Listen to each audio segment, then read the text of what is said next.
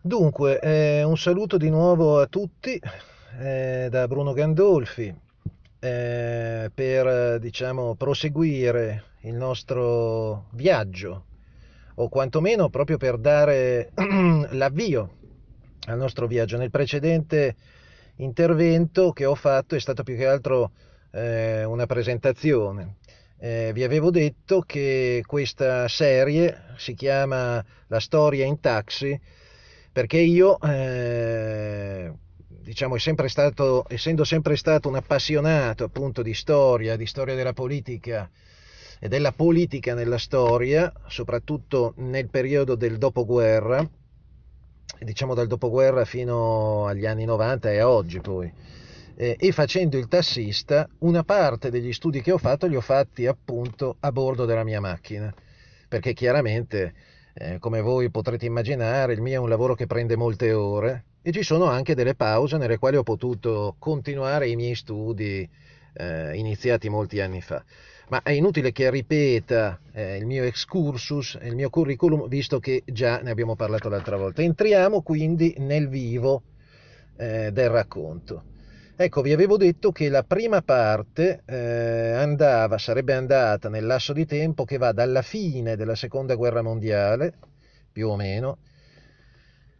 alla metà degli anni 60. Eh, un periodo storico molto importante anche per i futuri equilibri del mondo e del nostro paese, oltre che ovviamente degli Stati Uniti. Vi avevo detto che avremmo parlato soprattutto eh, degli Stati Uniti dell'Italia e dei loro rapporti. Eh, un periodo molto importante perché avrà poi delle ripercussioni decisive eh, nella formazione della guerra fredda, degli schieramenti, delle alleanze, degli interessi eh, che influenzeranno poi la storia successiva. Allora, eh, attorno al 1944-45, eh, verso la fine della seconda guerra mondiale, il presidente democratico Franklin Delano Roosevelt è ormai molto malato, era già affetto da poliomielite da molti anni. Eh, negli ultimi mesi, a seguito di un ictus, eh, le sue condizioni sono peggiorate. Ovviamente un uomo di una grande intelligenza, di un grande coraggio, è stato soprattutto merito suo se eh, diciamo, l'Europa si è salvata dal nazifascismo. Lui è entrato in guerra in Europa contro il nazifascismo eh, con un congresso eh, a maggioranza conservatrice. Eh, vorrei ricordarvi che i conservatori in America soprattutto sono trasversali al Partito Democratico e al Partito Repubblicano, quindi una maggioranza conservatrice che voleva essere isolazionista, che non voleva entrare in guerra in Europa, che non voleva spendere soldi per salvare eh, i, paesi nazi, i, paesi europei dalla dittatura nazifascista. Ebbene, lui, il presidente Roosevelt, decide, decide di, entra- di, di costringere questo congresso isolazionista ad entrare in guerra con un'operazione che per molti è considerata discutibile, ma che io personalmente eh, condivido. Lui sapeva, il presidente Roosevelt, che eh, l'unico modo per spingere il congresso a votare a favore dell'entrata in guerra era creare uno shock nell'opinione pubblica e tra i militari, eh, militari ovviamente di, di, di soldati, insomma, cioè le reclute, eh, uno shock tale da poter indurre quindi alla guerra. Eh, il Giappone in quel periodo, parliamo dei primi anni 40, sta già eh, facendo dei piani Ehm, per attaccare, sappiamo che il Giappone è alleato no, con l'Italia e la Germania, il trattato era Roma, Berlino, Tokyo, Roberto si chiamava. Ecco, il Giappone già sta facendo dei piani per attaccare gli Stati Uniti. L'intelligence americana sa di questo, viene avvisata anche dagli stessi inglesi, eh, ma comunque sa che ci sarà probabilmente un attacco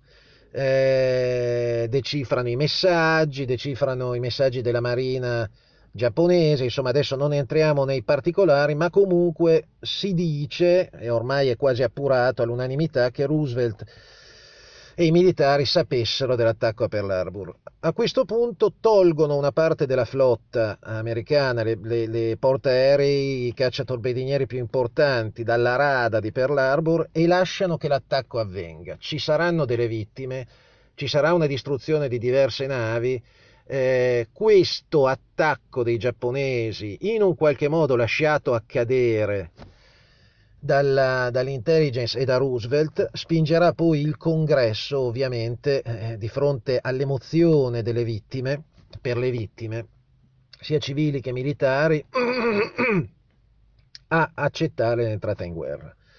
Eh, questa è la, la, è la realpolitik per poter eh, intervenire contro il nazifascismo, eh, il presidente Roosevelt si è preso la responsabilità di lasciare attaccare per l'Arbol dei giapponesi. Quindi ehm, Roosevelt è stato il presidente che in un qualche modo ha eh, salvato l'Europa dal nazifascismo. Ovviamente un grosso apporto lo diede anche la Russia, l'Unione Sovietica, con i suoi milioni e milioni di morti. Non dimentichiamo che l'Unione Sovietica è stata tra i paesi che sono finiti nella seconda guerra mondiale, eh, tra i vincitori, quella che ha avuto le perdite più alte. Eh, ma c'è da dire che eh, effettivamente eh, l'apporto degli alleati a livello, diciamo, soprattutto della tecnologia militare all'epoca è stato decisivo, soprattutto in Europa. Dicevo che eh, dopo questa premessa eh, Roosevelt verso la fine della guerra è stanco e malato ed è impegnato in questa fase eh, nella realizzazione di una gestione multilaterale dell'Europa. Cosa vuol dire gestione multilaterale dell'Europa? Che eh, sulla linea di, che era stata alla fine della prima guerra mondiale del presidente democratico Woodrow Wilson, che aveva immaginato una società delle nazioni, un'antesignana delle, delle Nazioni Unite, cioè dell'ONU praticamente, un, un, un direttorato, diciamo così, post bellico, dove tutte le nazioni, soprattutto quelle che avevano vinto la guerra e quindi che non erano state le nazioni eh, aggressore, eh, quindi le vincitrici avrebbero dovuto gestire la pace in maniera collegiale per, diciamo, il bene di tutta l'umanità, prosperità e pace. Era stata affossata questa questo progetto di Woodrow Wilson anche allora da un congresso conservatore in America.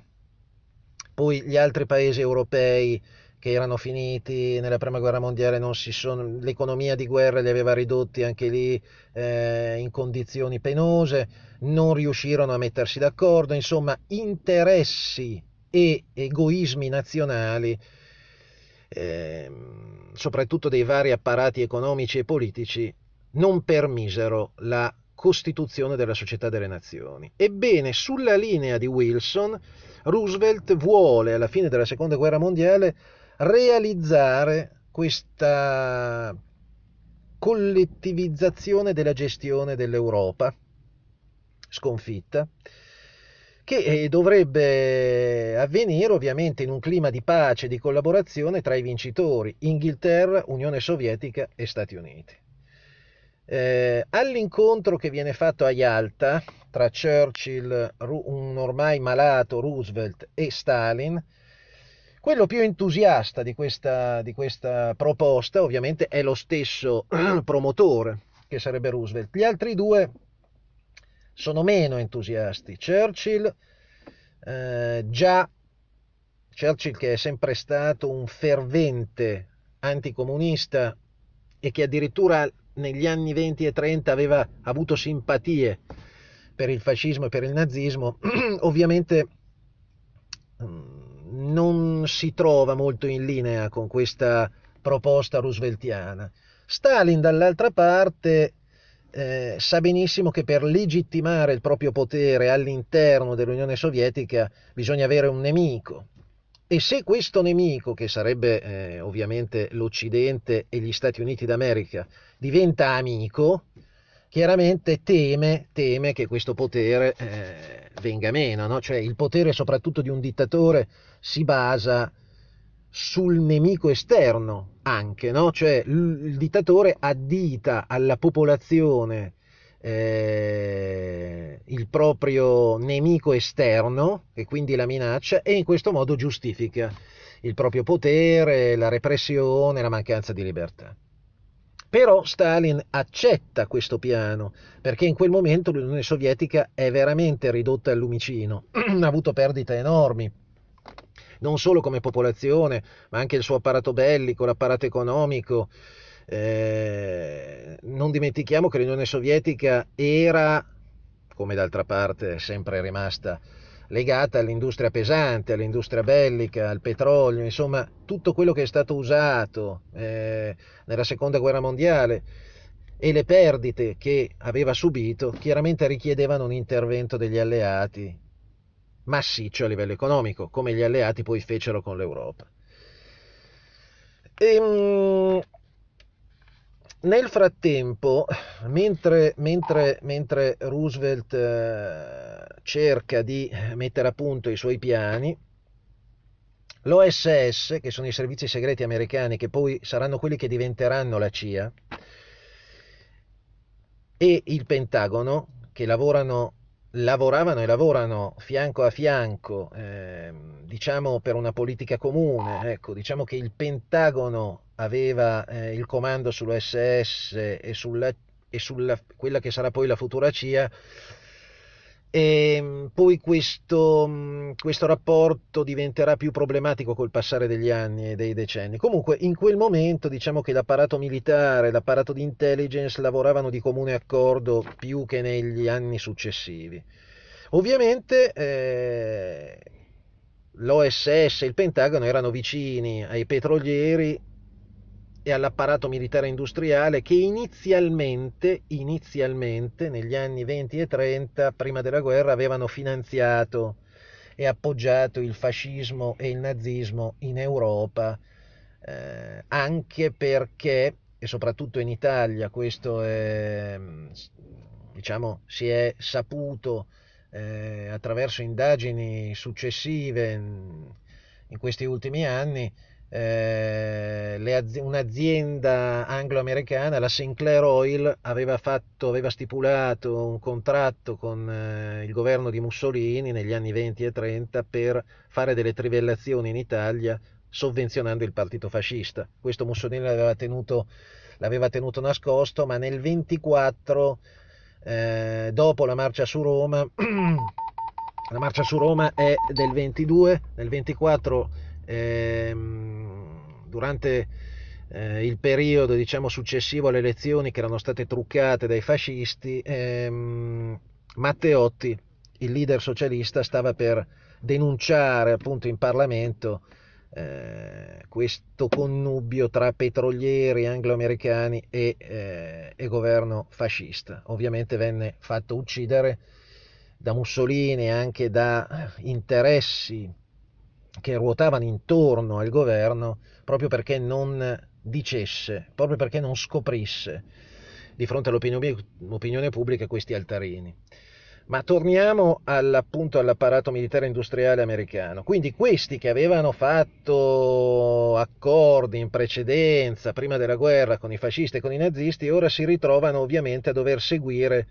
la, eh, di nuovo, come durante la seconda guerra mondiale, eh, le indicazioni di Roosevelt. Eh, ma, ma, ma, e qui abbiamo una prima, un primo esempio di discrepanza tra la politica del Presidente degli Stati Uniti e quella del suo apparato militare industriale, l'OSS, la, C, la futura CIA, il Pentagono vicino ai petrolieri, ai finanzieri americani,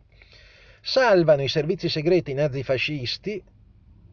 in Europa e li portano all'interno della struttura di intelligence sotto il cappello della struttura di intelligence eh, americana e inglese. Qui ovviamente eh, senza che eh, Roosevelt eh, senza seguire diciamo, le indicazioni del Presidente.